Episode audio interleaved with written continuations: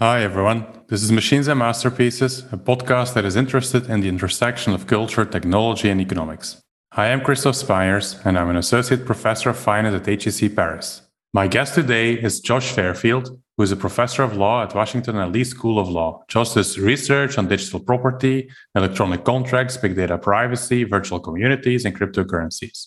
In 2017, he published a book called Owned Property, Privacy, and the New Digital Serfdom in which he studies the rights of owners of digital and smart property, including ebooks and digital music. His latest book, published this year, is called Runaway Technology Can Law Keep Up? He has also written about the legal underpinnings of NFTs recently, and so I'm very excited to be able to talk to him today. Josh, thanks for taking the time to talk to me. Thanks so much for having me, Christophe. So, I really enjoyed reading your 2017 book, Owned I guess there's some irony in this, but I actually bought your book as an ebook. I bought it on Amazon. I bought it on Amazon, which then put it in the Kindle app on my iPad. You know, my publisher actually wouldn't let me put uh, a note in there saying, "By the way, if you bought this as an ebook, I'm so sorry, you don't own it." so, so, but maybe for for people who haven't read the book, so what did I buy exactly? Can I call myself an owner of your book? How would my ownership rights have been different if I'd bought a, a physical copy of your book? So there's two answers to that question. And I think that the tension between them is really what we're seeing across the board when Indiana, you know, when farmers in Indiana and Iowa have to hack their own tractors in order to repair them, up to questions about who owns NFTs right now. And there's two ways of understanding ownership, right? One is sort of the the school ground idea of ownership, like if I'm at a, at a table and I've got a chair, the chair is in some sense mine. I got to it first, and everybody understands that I have the right to sit in it and use it for now. But in the legal sense, then, there are very complicated sets of laws behind who owns what. And especially with digital and smart property, that common sense idea of it's mine, I own it, really over the past 20 years has been almost erased. And instead, what you own is a license, and it's a very limited license to an ebook or movie. And it can be taken away on a wide range of circumstances for breach of the license agreement in almost under really quite surprising circumstances. So the the standard one that people talk about a lot is um, George Orwell's 1984, the book 1984, was erased from people's Kindles when they purchased it and the reason that it was erased was because there was a dispute between the license holder who had who owned the license to the, the copyright to the book and the service that had posted the ebook to Amazon. And so that fight between people at the top, at this very top level, sort of trickled down and wiped out all the property interests of us poor peasants down below. And really what the books that I've written are all about is trying to get us back to that first conception of property, that that idea that we all have a pretty good understanding of what it means to buy something. That if I own it, I can use it, I can keep others from using it, I can destroy it if I want to, right? I can display it to others, I can represent myself as the owner. We know the set of rights that we get when we buy something, when we own it. And I'd like to strip out a lot of the legal confusion that's sort of cropped up in the past 20 years. I'll tell another personal story. So the first time I uh, realized myself that I didn't really own the things I had bought is when I moved from France to Belgium a few years ago. I'd bought a couple of TV series in iTunes. I moved and I was forced to change my country setting in iTunes. And the TV series I had bought were no longer in my iTunes library. I was like, this can't be right. I bought these items, right? And then I contacted the Apple customer service, and they, of course, pointed out that I had agreed to their terms when I switched iTunes stores. So that's when I first realized, well, when you when Apple says you're buying something, you may not actually be buying anything, right? Or you, at, least, at least you're not becoming an owner. Yeah, I think they really shouldn't be allowed to use that word it triggers a sense of instinctual property is an intuition. Ownership is an intuition that that we learn from childhood. In society property is how we negotiate for scarce resources between humans. It's a really important social act. And these decisions with licenses they they strip all that away underneath it. And these companies are relying on that. They're relying on people paying by prices for stuff they're really renting. And it's a scam. you wouldn't pay the same prices for it if you were just renting it if you were just licensing it and they they know that and that's why they use the word buy and sell and all that all that language that triggers in our minds the sense of oh this is mine now but it's not but let's do a thought experiment let's imagine that amazon, amazon would sell your ebook as it is doing today but next to that it offers a version with all traditional ownership rights right? That I can take a version that also allows me to take it uh, outside of the Kindle app. I can resell it, but it's priced higher. Do you think that there's a market for that second, more expensive book? Absolutely. There's certainly, I mean, among other things, because it's not clear that it's more expensive since you could resell it. And so you'd have to, economically speaking, right, your the real price to you is the price, the purchase price minus the resale price. But beyond that, there's this drive to collect there's this drive to uniqueness. There's this drive to have access to resources without having to ask anyone else, without having the risk of them taking away, taken away. There's a shakiness to our access to to everything from news and information to books now our book collections to you know i mean uh, the standard problem of the um, of the new millennium is what happens when you break up? Who gets the itunes collection? Right? There's there's even there's even sort of family law and divorce problems here. And this sense of having something that is that's either physical or that has the information characteristics of physicality, like an like a non-fungible token, where I can give it to you and then I don't have it anymore things like that really trigger our urge to collect and our need to build a relationship with what's ours.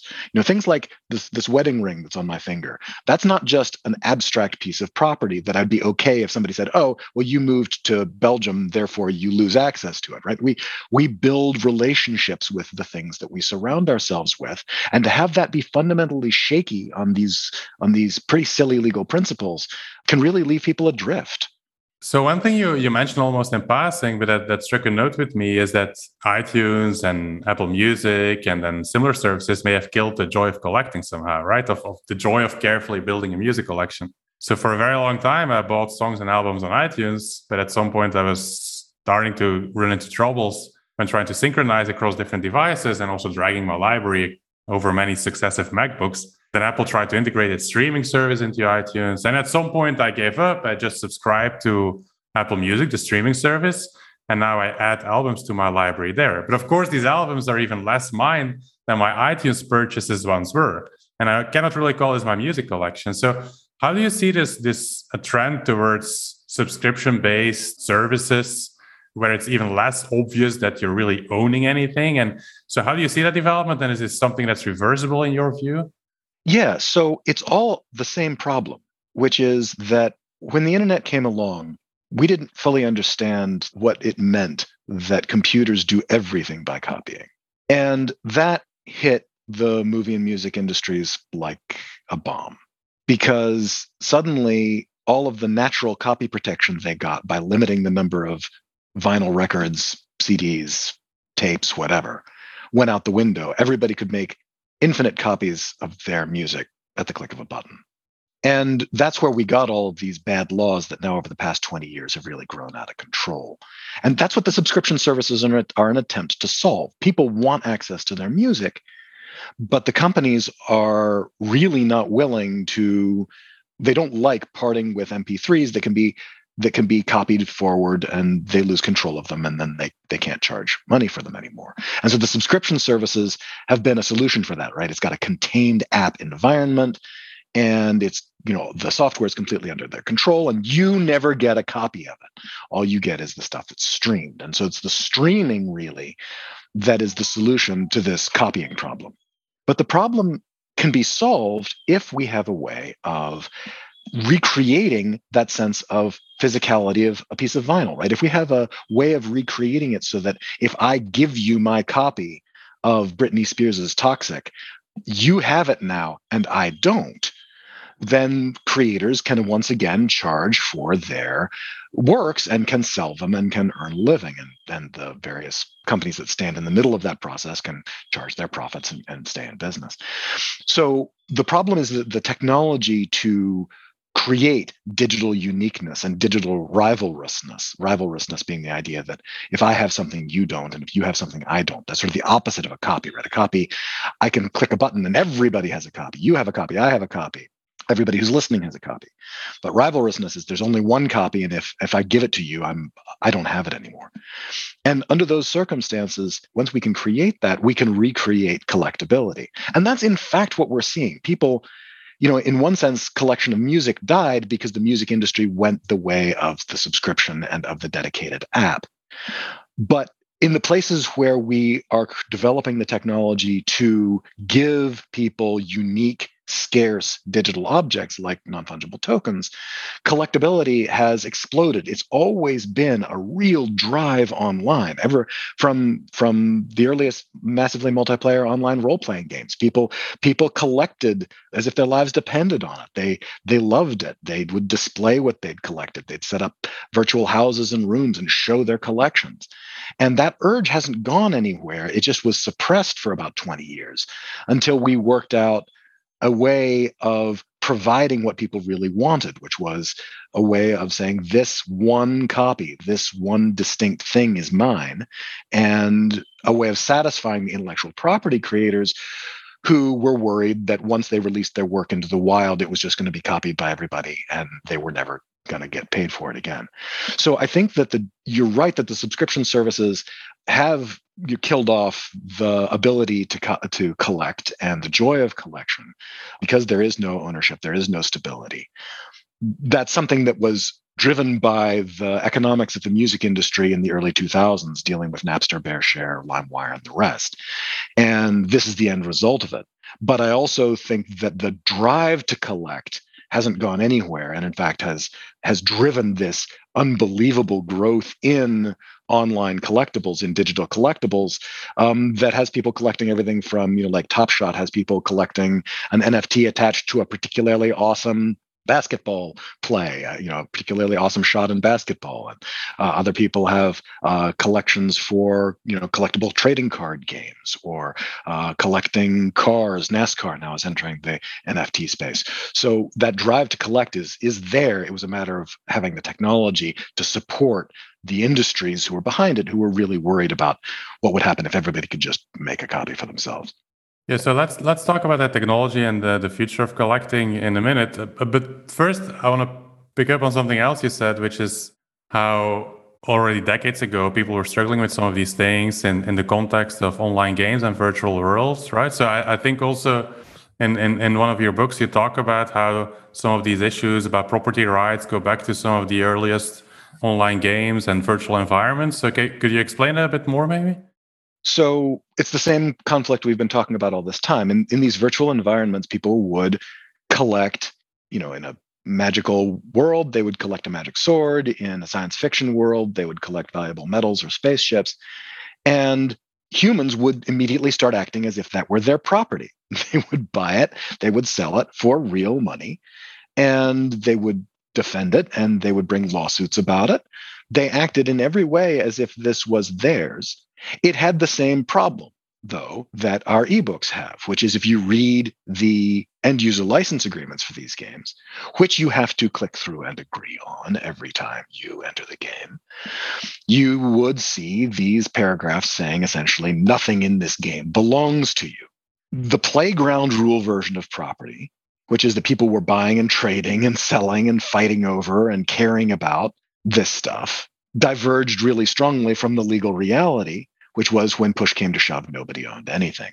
And that served as a way of really as a, as a way of predicting what's this explosion in NFTs and this later explosion of collectability because the only difference between those virtual worlds and NFTs is that the virtual world you know if i have a magic sword that magic sword is listed in a database maintained by the game creator and they had control over that database and so they had control over the item because they could just delete it out of my account or they could move it somewhere else but with nfts and with cryptocurrency the database isn't maintained by any one person and is secured by game theory and by cryptography and so there's no longer an entity that can sort of do that And that I think has, but that's the only shift. Otherwise, the instinct is the same. There's an electronic artifact, it's rare.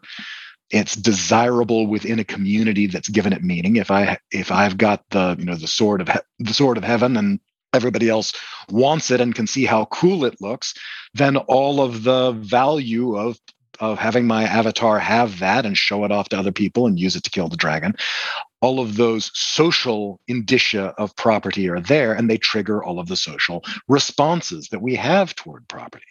So they er- served as early test beds, proving up the concept that people want intangible property, not, not intellectual property, intangible digital property, and they're willing to pay for it and they're willing to, and they want to treat it as if it's theirs. It got tangled up in exactly the same problem of licenses that all of us see with our movies, books, music, and the rest of it. Yeah, it's interesting. Now, now today you you have these blockchain based based systems, so you have the technology. And one thing I really liked about reading your 2017 book in 2021 is that you explained already four years ago, four or five years ago, how blockchain based systems could really restore property rights for digital property, right? And and this year we've seen this explosion of NFTs. Now, it's clear to me how NFTs or blockchain based systems can help create markets for ownership in collectibles, right? That derive some of their value from their scarcity, like items from virtual worlds or, or digital art or it's not so clear to me how this would work for books or songs, right? So could you really imagine like a blockchain based system to replace like current ways of distributing ebooks or, or songs digitally? I think you certainly can. You have again, this tension between ordinary property and intellectual property really, really does pop up. And you see that even in the most famous examples of NFTs, which have been the art market, which have commanded, you know, some of these art sales have commanded, you know, $69 million was a sale of an NFT made by, by um, artist Beeple. And the NFT in that sense is a loose collection of a couple of things. There's a token, which is an entry on a database on a blockchain. And there's also the intellectual property of the artwork itself. And in one sense, just by selling the token, which is associated with the artwork, we, we talk about that as buying the digital artwork. But if you were to click on the artwork, if you just Google Beeple $69 million NFT, you'll see a picture of it. And if you right click on it, you can make your own copy of it. So it doesn't solve the copying problem. Oh, but isn't that exactly why why it would work for the art market because in any case in the art market people are not paying for enjoying the item but for the status or the for the status right for the association yeah the association while, while, for music or books people are probably paying for it to actually enjoy the music or the book exactly so there's two answers right sometimes there are special books and there are special movies. So we've already seen this with NFTs for a special album or a special limited run. And that there that that associational, that status connection can be a part of it. I mean, I'm thinking here of uh, the Once Upon a Time in Shaolin, this, the one copy of that album that was made, and the sort of the auction over status of owning the single copy of the album. That can still work. But then I want to answer your second question, sort of in that, which is, well, fine, but what about like all, all of the rest of us who just have one copy you know we just want a copy of the song not because there's some expressive or associational value or because we're going to get a newspaper write up about how we own the song right there the, there it does take some some more complicated doing because what you don't want to do is you want to leverage the uniqueness of the nft the rivalrousness of the NFT. So that if you make 100,000 copies of the NFT, you want to be fairly certain that there are only 100,000 copies of the music, right? You don't want just people copying it out. One thing you can do is you can combine the streaming model that we talked about earlier with an NFT model. So you can have the NFT serve as essentially a key to then have the absolute right to stream it from a location where it's kept. And then that NFT can be fully traded, can be given to anybody else. And we don't have time to go into all the complex copyright law that makes that a viable option. But needless to say, courts got very concerned about models. Um, there were there were businesses. Um, Redigi was a company uh, about ten years ago that tried to create a market to try to propertize music, to try to let you sell your used MP3s, and they got shut down because computers operate by copying. And every time I would sell you, send you my copy of a used MP3, even if I deleted my own copy, I was still making a copy. You got a copy and I had my copy. And even if I, in good faith, deleted my copy, it was still operating by copying. As the court said, that violated the copy right. This st- hybrid streaming model wouldn't do that because you would just have the music living in one place. The token would be traded around, and whoever had the token would have the ability to play the music. So that there's ways of, of tying all of this together that gives us the rivalrousness, that gives us the scarcity component of physical objects without triggering the internet's problem of anytime you've got a file, everybody can just copy it infinitely. But that's quite different, as you point out, from the other way of doing it, which is there are special copies of something sometimes. You know, just like artists, right? There are sometimes a limited run of editions of a painting, and those are, you know, signed and those matter. And then the museum gift shop has, you know, thousands more, but those aren't the important copies. And we can now do that kind of model in these ways. Yeah, so today's NFTs are more about like the special copies, let's say, right? It's and then I think in the art market we've seen this explosion of NFTs, and so I think in your book of the, four years ago you don't mention NFTs explicitly or, or not as such, right? I don't even know if the term then even existed. To be it, honest, right? It came out. It sort of really started with CryptoKitties in 2017, but I will say, like I, I called it. Um, I wrote an article in 2015 about how you could use cryptocurrency to create deeds for tokens that were not the same as every other token. If only I'd used the word NFT then.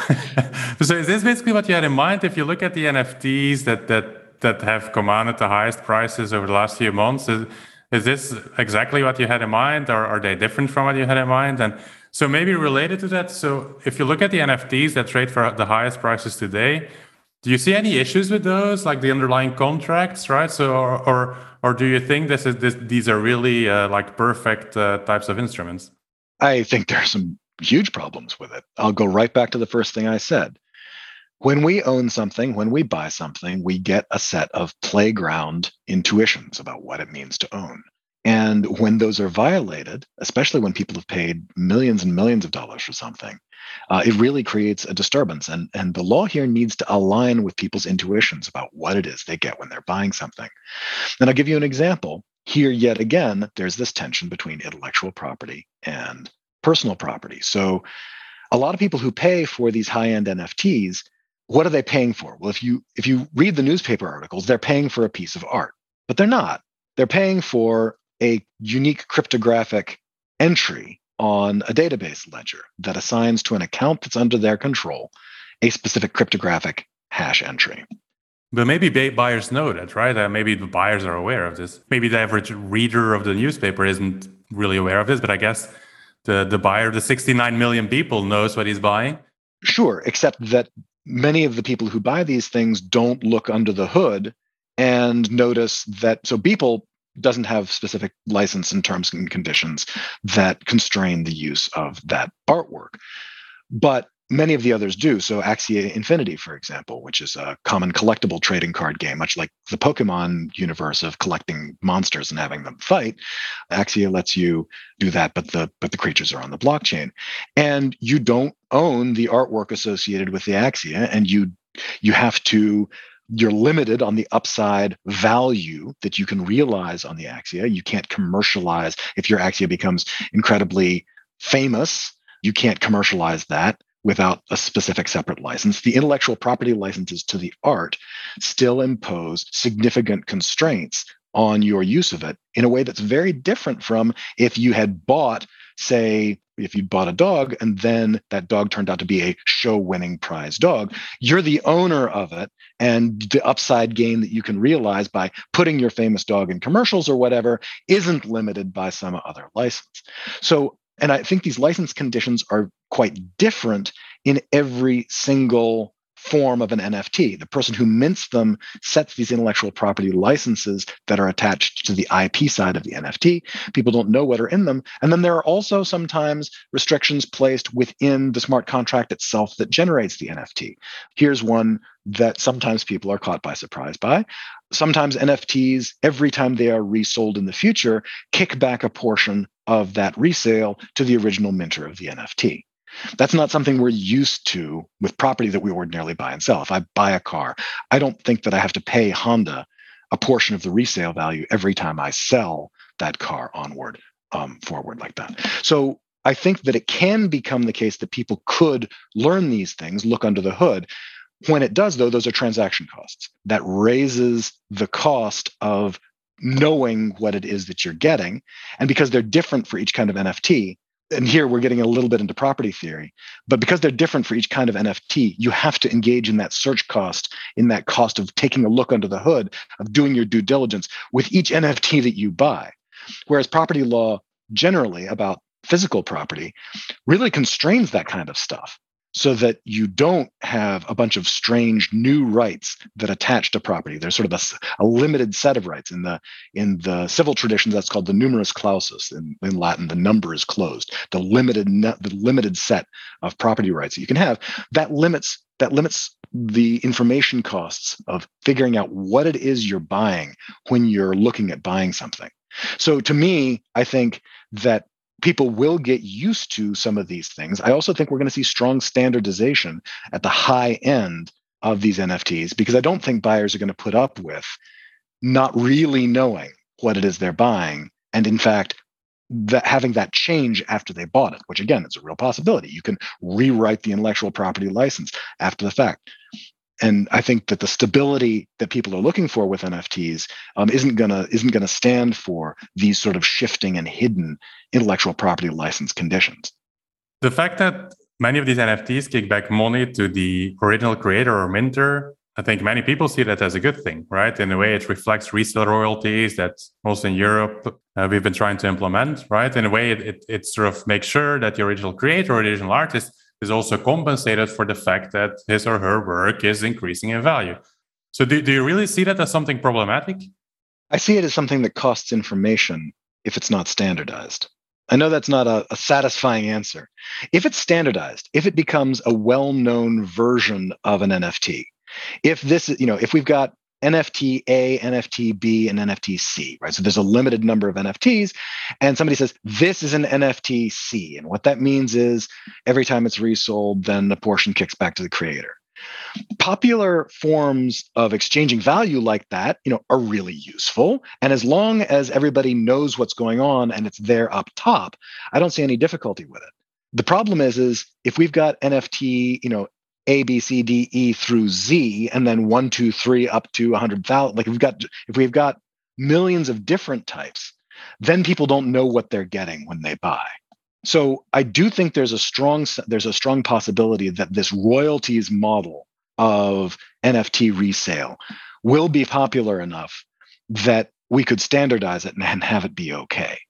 But again, in anytime it's catching people by surprise because there are just so many different forms of these things that you'd have to essentially hire a lawyer to do due diligence before you bought your nft um, that's where i begin to see the problems.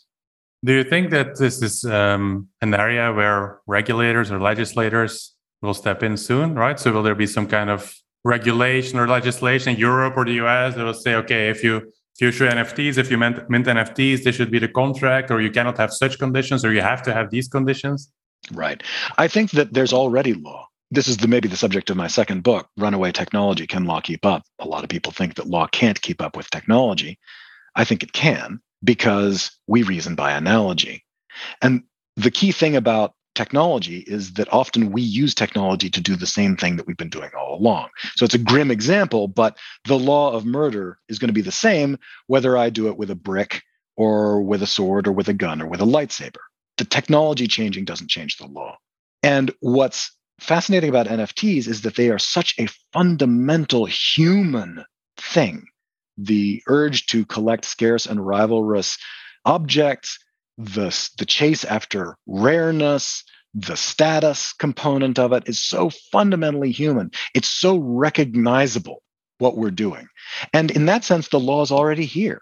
I mean, courts apply the law of theft to an NFT. Like if you steal an NFT, you you have committed theft. If you defraud somebody out of an NFT, you've committed fraud. If you if you've taken away an NFT, you have to give it back, right? though that law is already there. And then all of the other ways in which we've used cryptocurrency are also really human functions, like paying for things. Well, okay, in the United States, the Financial Crimes Enforcement Network, FinCEN, automatically said, well, yes, of course, if you're going to be using if you're going to be using cryptocurrency like money, then the regulations that cover money apply. And the Securities and Exchange Commission said if you're going to use cryptocurrency to start up your business through these ICOs, initial coin offerings, then of course the law of securities applies. I think a lot of people were expecting the crypto space to be unregulated and then may like unregulated and then maybe kind of underregulated for a long period of time because one all of this stuff is on a blockchain and there's nobody there's no one person who's responsible for it. And then two because it was a new technology and sometimes there's a lag what they didn't realize is this technology is so fundamentally human. All that law is already in place and courts are just applying it. I'll give you an easy example. Let's say you buy a valuable nft and you die. Does it pass on to your heirs? The answer yes absolutely it does and no court even broke a sweat with that question Okay, it's good to know that if I die, uh, the NFTs go to my children. Uh, so, uh, final question, mate: Do you collect anything yourself? A lot of game stuff. I play. I'm an avid, avid, avid gamer.